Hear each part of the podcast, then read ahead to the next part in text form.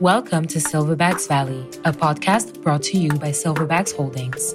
Today, in the Valley with Ibrahim Sagna is a woman who dominated on the basketball court for the University of Nevada and her home country, Cameroon, before switching her jersey for a suit and paving her way in the corporate world. She served as executive director for Invest Africa, an organization working towards the stimulation of investment towards African economic growth. Now, she is forging her own path as the founder of TESSA, an Africa First sports business platform directed at enabling Africans to maintain ownership over an increasingly attractive sports industry. Today, the Valley welcomes Sandrine Nzeukou. Disclaimer Silverbacks Valley's host and the guests of this program may hold assets discussed in this episode. This podcast should not be taken as investment advice and is intended for informational and entertainment purposes only. Welcome to Silverbacks Valley. I'm your host today, and my name is Ibrahim Sagna. This episode is powered by Afroballers. Afroballers is the largest digital platform curating stories of African athletes creating values in sports industry on and off the court. Afroballers collaborates frequently with major sports leagues and major sport personalities of African descent. It services an audience of over 100,000 of followers.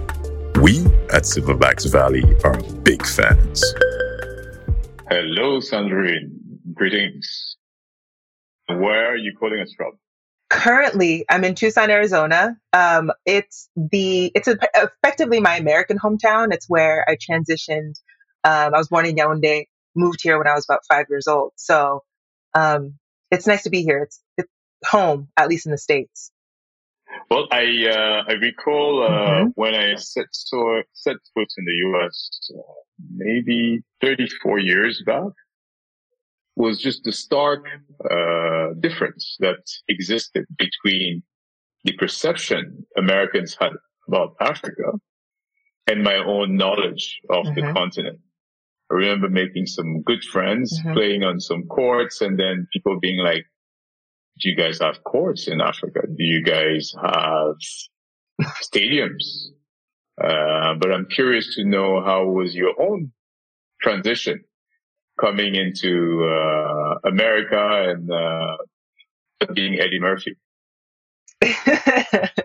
um, it was, I think, like many immigrants experience, it was quite a culture shock. Uh, I came when I was very young, though. I came when I was about five years old. And um, I kids at that age are, are way more adaptable and malleable. So I think it was much harder on my parents to be able to adjust uh, to the cultural differences that they themselves were just learning about. Uh, but it was, um, you know, an incredible opportunity that my family was afforded. Um, and it was, it was a transition. It was a transition, let's say that. and still is, to well, be honest. But you used to, you, you actually started quite early in the sports arena. Your own father was into sports. Mm-hmm. So tell mm-hmm. me a bit, how did that, that, uh, belonging to the sports world from your dad, uh, fit intervene or participate at all in forms of helping you adjust, helping you belong, helping you, uh, penetrate, mm-hmm. uh, the American uh, world stage. Yeah, I I believe I really credit the game of basketball and my exposure to sports to the person that I am. Um, you don't need to speak the same language to play a sport with somebody and to be on the same team as them. Uh, there's an understanding that you are afforded um, a dynamic where you understand that you're on the same team, you all have the same goal. And so my father, through his experience being the captain of the Cameroon national team during his playing years, um, he understood that sports in and of itself is really a microcosm of life. And it's a really great tool to be able to teach young people about how life works, about how to persevere, discipline, all of those soft skills that you that are transferable to really anything that you do throughout life. And so growing up, we played soccer, we played um, you know, basketball. We did gymnastics. I did gymnastics until I got too tall for the uneven bars. so, so he put us in all of the sports, wanted to make sure to expose us because there, there's very few other um, tools and resources like that that really force you to learn about yourself, learn about others, um, and you know also learn about just the way that life works. There's a book called Range, R A N G E. Range basically pushes mm-hmm. the belief that the broader your mind is expand, the more scope of different type of exercise your body is exposed to, the more capacity mm-hmm. you build. So do you feel in any form the fact that you did uh, some basketball all the way to playing with the national team, uh, facing Olympics mm-hmm. competition, but also volleyball and other forms mm-hmm. of sport did uh, contribute to make you fundamentally a better athlete. Mm-hmm. Absolutely. And also fundamentally a better person. I believe that uh, the more that I'm also learning about um, just our physiology as humans and what we need to be able to sustain even just proper mental health, um, which really is at the core of anything that you're looking to do. Exercise is a critical component of that. Uh, when we exercise our muscles, our muscles secrete, you know, hormones that um, and chemicals that really allow us to not only strengthen against immunity, but also it helps to strengthen our neurological functions and it keeps us. Um, it's called it's a concept called neuroplasticity. So your ability to be able to um, adjust and um, you know accept and receive new concepts, and so it's it's interesting because as I have transitioned as, you know, from being, from playing, gosh, maybe 40 hours a week, um, transitioning from that perspective of being incredibly athletic to even in the, the work world, understanding that being physical is such a still a key component of the way that I show up even in business. Because if I am not um, exercising my body, if I'm not giving myself what I need at that foundational level, I can't possibly show up in the best form of myself in really any area of my life, but certainly, certainly in business, um, which, you know, under the society, it's inherently competitive. So you have to prepare in those, in those same ways. Uh, you know, I always raise uh, to, to people uh, the fact that sports is really the mm-hmm. ultimate home of execution, uh, delivery, results. And uh, years after years, decade after decades, the business world has learned to to borrow, imitate, mm-hmm. and then adapt. So, in light of all of that, tell us about your own transition from the competitive world of sports to the competitive world of business. To be quite honest, um, it was quite seamless uh, because being afforded the opportunity to even transition from high school basketball to college basketball and then professional and playing for um, several teams professionally, you are transitioning into entirely new cultures, entirely new teams in which you are forced to be able to quickly understand, um, adapt, and also um, a key, I think, skill that a lot of people take for granted is coachability. And so also understanding that you're taking, you know, um, leadership and you're taking direction from different people and even different people within within your team on the same peer level, but certainly also from a coaching perspective. And so um, transitioning into the business world, I was really afforded um, a lot of those skills. I already had um, really developed those skills fully in order for me to be able to apply them and quickly transition into positions of leadership, positions also of, um, you know, teamwork to be able to show up as the best teammate as I as I possibly could. But then also it's the drive and the competitiveness. At the end of the day, I want to win, and um, being able to not only understand how to operate within a team for the for the purpose of winning, but also being being able to lead myself um, and understanding what the ways in which I need to uh, apply discipline to the ways that I'm operating so that I can show up as the best version of myself. Um, and, you know, for those wins, but then also, you know, being able to learn from the losses um, as well. So it's, it's been, it's been a journey, but it's been quite, um, the things that I've learned from sports have been absolutely critical um, to, to my development. Well, we just passed International Women Month. Do you feel personally that uh, within the world of sport business, you encounter the right measure of fairness and equity? Absolutely not.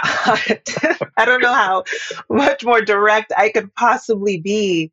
Um, and it's a problem that I that permeates so many different industries, uh, but particularly in sports, it is a massive problem. And um, uh, sports on the athletic side, I mean, it's really also great that we're having this conversation on the heels of the LSU and Iowa State game, which was, you know, the most watched uh, college sports events of the NCAA ever of any discipline.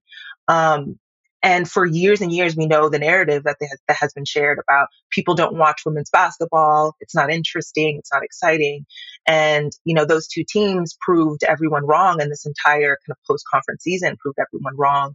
Um, and so it's important to understand that there's tremendous value um, in the differences between men and women, but that there's still um, but that there's still inherent value and that that value is the same and can be and can and should be nurtured the same um, not only from the athletic side but also from the business side.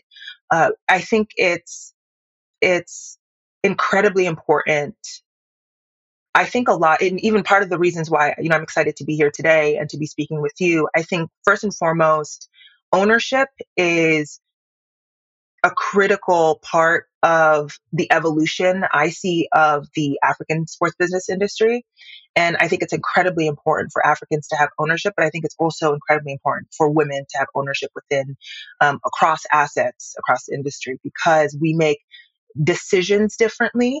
Um, we to be able to have the diversity, it's been shown time and time again that your business is actually more defensible when you do have um, you know diversity of thought and diversity of experience um, and so and of course it's there's a number of women who support the industry um, in and of itself and so to have that representation is is incredibly important for just the sustainability of the industry as a whole um, and so it's the, we have a long way to go. We have a long way to go and i think that we can learn quite on quite honestly from Western societies. Um, and learn from some of the things, certainly take the best practices, but learn from some of the mistakes that they have made specific to diversity, um, equity, and inclusion, uh, and not incorporating enough women at the leadership level, you know, with significant enough decision making power for them to be able to influence and contribute to uh, the way that the industry develops. Because again, it's it's what is going to make it um, sustainable and defensible long term. Okay, so the mountain to climb is still tall, but climbing is mm-hmm. happening. Climbing is happening little by little. Um, there's a lot more work that we that we need to do, uh, so, but I do I do see the likes of NBA Africa, you know, BAL, the efforts that they are putting behind making sure to place uh, this initiative at the forefront is has been really really exciting to see and that's really important especially as these as the industry is growing to have those conversations not only with the women um, and the young girls but the way that um, you know bal leadership the nba africa leadership has been intentional about having these conversations and even masai with giants of africa having these conversations with the young boys to tell them how important it is to value women to protect women and to make sure that they are seeing them not only, you know, as um, as objects, but as human beings that can contribute and have a lot to offer uh, is is really really exciting to see, and that's that's important work. Let's focus on your country, Cameroon. So clearly, you mm-hmm. guys mm-hmm. uh, obviously have always been uh, the other lions giving headaches to Senegal, my home country. we, we're both competing as to who's the adequate lion. But in terms of basketball, mm-hmm. clearly Cameroon is uh, leading the way. Joel, Pascal, mm-hmm. and before that, Noah. So clearly there's there's a trend here. Mbah a Moute. Yes. So clearly mm-hmm. uh, Cameroon is really at the forefront. Where do you think this trend is emanating from? It's I've thought about this a lot and I can't even say that I have a definitive answer. I think it's, I do also think that it's, it's bizarre how much incredible world class talent, specifically in basketball, um, comes from Cameroon. I will say that there is an intentionality that I think is really impressive when you see, um, you know, the likes of Luc Mbah a Moute coming up, and then he reaches back and is able to really steward Pascal into the league, steward Joel into the league, and taking ownership and full ownership over bringing these this talent into these spaces. Um, because I think part of what a lot of people don't realize is that also uh, you certainly have to be have the talent to um, transition into the NBA, but a lot of it is politics as well. And so to be able to have a sponsor who understands your culture, who understands your capability, to be able to really link arms and bring you up with them. I've seen um, Cameroonian players do that in a way that is uh, quite intentional. And the results, you know, the results show for it. But there's a long way to go. And there's so much more talent that is, that exists in Cameroon that is left to be unlocked. Um, you know, and I'm hoping that from a governance perspective that more of that that talent can be nurtured. And so that it's not you know solely the responsibility of a of a select few to be able to bring people to bring this talent along. Spectacular it's definitely spectacular to watch and witness. And obviously uh, we need to discuss tessa. So tell us how did you come about uh, in terms of inspiration and uh, where do you want to take it? I I was afforded the honor to be able to represent my country of Cameroon twice um, in 2011 and in 2015. And what was shocking to me when I went back home and had the, you know, was playing alongside my teammates was how many of them were better, much better than I was, and how little they were afforded in terms of opportunities. I, you know, got my education paid for. I was able to travel across Europe um, you know, and get paid to play basketball.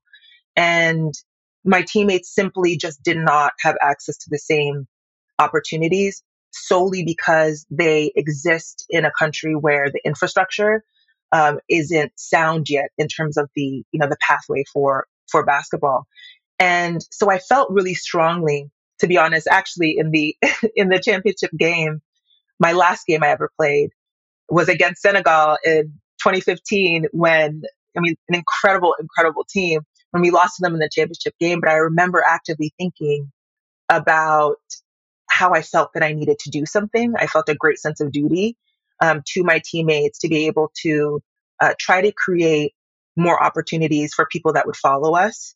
Um, because the talent is just, to me, it just didn't seem fair. Um, and so that was the, the first seed I would say that really was planted in my in my heart in order to uh, start thinking through how I wanted to contribute to you know the African sports industry as a whole. Um, and it wasn't until 2021 when I was able to take a step back from my role at Invest Africa US, where I was helping to really support the investment community in their um, investments across the African continent, across a number of um, sectors. It wasn't until then that I had uh, I wanted to really divert my focus back to the sports industry, back to where I felt like I I I owed it. I really owed it to to the game, really owed it to my country and to the continent um, to be able to take the expertise that I had and the network that I had to contribute um, in a way that it was meaningful for for young girls. Um, and so that was really the genesis. That was the genesis of it. I also in 2021 had the opportunity to go to Kigali and I was invited to come and see what the first BAL was like. And while it was, it, I was so impressed by the production level, by the play, um, I also saw, you know, the gaps that exist within the industry as a whole. And it made me think a lot about what needs to happen to even be able to support an asset like the BAL and all of the components that are necessary. Um, and so it was after that um, experience being able to take a step back and say, you know, where can I fit in? How can I support in a way that is meaningful? Um, and especially as you know an American coming back into you know the continent where I'm from, how do I do so in a way that also elevates the incredible work that's already being done? Being very humble to understand I don't know what I don't know, and that there's luminaries on the content that have been doing this work on the ground for years. How do I contribute to their work as much as I possibly can? Um, so that's really that's really where it started, and you know have just been on the mission since. So the plans going forward. For Tessa right now, we're actually making a significant shift. So when we originally entered into the market, we were focused more on advisory and um, consultancy. And what we realize is that the natural gap that exists uh, right now is that the information about the sports business community is really um, it's sparse and so to be able to build a platform that is able to aggregate these stories um, so that they're number one you know african led we need africans to be able to tell african stories um, but also being able to to have one defined way or place for um, to your point for sponsors for the private sector but also for the public sector to be able to understand and to be educated on what is happening and how you can leverage sports for the benefit of you know economic development.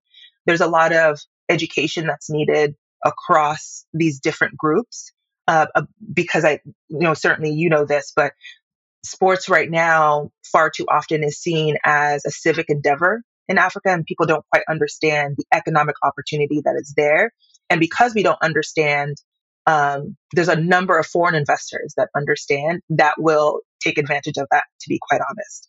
Um, and so it's incredibly important that we are scaling up education around the business of the sport quite quickly um, so that we can ensure that Africans maintain ownership of the industry as it evolves. I count on you to to further educate our colleagues, stakeholders, mm-hmm friends in the African continent because every day, uh, every day I wake up, it's, it's always curious to see what others don't see. The, the mm-hmm. issue with uh, sharing knowledge is that you have to enlighten others, but not blind them. So it's that, yeah. that dosage, dosage of, and that approach of, uh, understanding that where you coming from and where the other stands, there's usually mm-hmm. a very sensitive bridge to be traveled. At the same time, mm-hmm. there is competition. As you're saying, the foreign entities, they understand that the ultimate valuable raw material the African continent always had and will always have is not what sits mm-hmm. under the ground. It's what stands on the ground, which are, which is our mm-hmm. human capital which is what has contributed to a lot of construction here in the U.S., where we've uh, both grown up and uh, post that jurisdiction today, whether it is in terms of creativity found in music, sports, entertainment, and even to an extent, as a friend of mine was reminding me, we even uh, provided an American president most recently Africa contributes mm-hmm. continues to contribute. but, yes, but it's clearly, absolutely. But but clearly, but clearly, uh, we're still not uh, good artisan at uh, capturing the benefits back home. So this is a mm-hmm. journey mm-hmm. of uh, finding a, a robust system to to capture the the value is is a long journey, and I'm glad to see that uh, we can count you at the forefront of this war. Mm-hmm. That's it's important. It's extremely important. And uh, we're co-founders, right? Africa is a co-founder in the United States of America. It's co-founders in um, a lot of Western society, and uh, it is it is so important that we are receiving the economic value for the value that we create. Uh, it has to shift, and particularly within our borders, we it's it's critically important that we own um, we own our assets, um, just as the U.S. or France or Germany owns their assets um, in their own countries. Well, talking about ownership, just a few days back, there was a boardroom that announced that uh, now uh, NBA and WNBA players will be able to own teams and uh, various ongoing franchise. So mm-hmm. that should help in the direction you you allude to. That's been a long time mm-hmm. coming.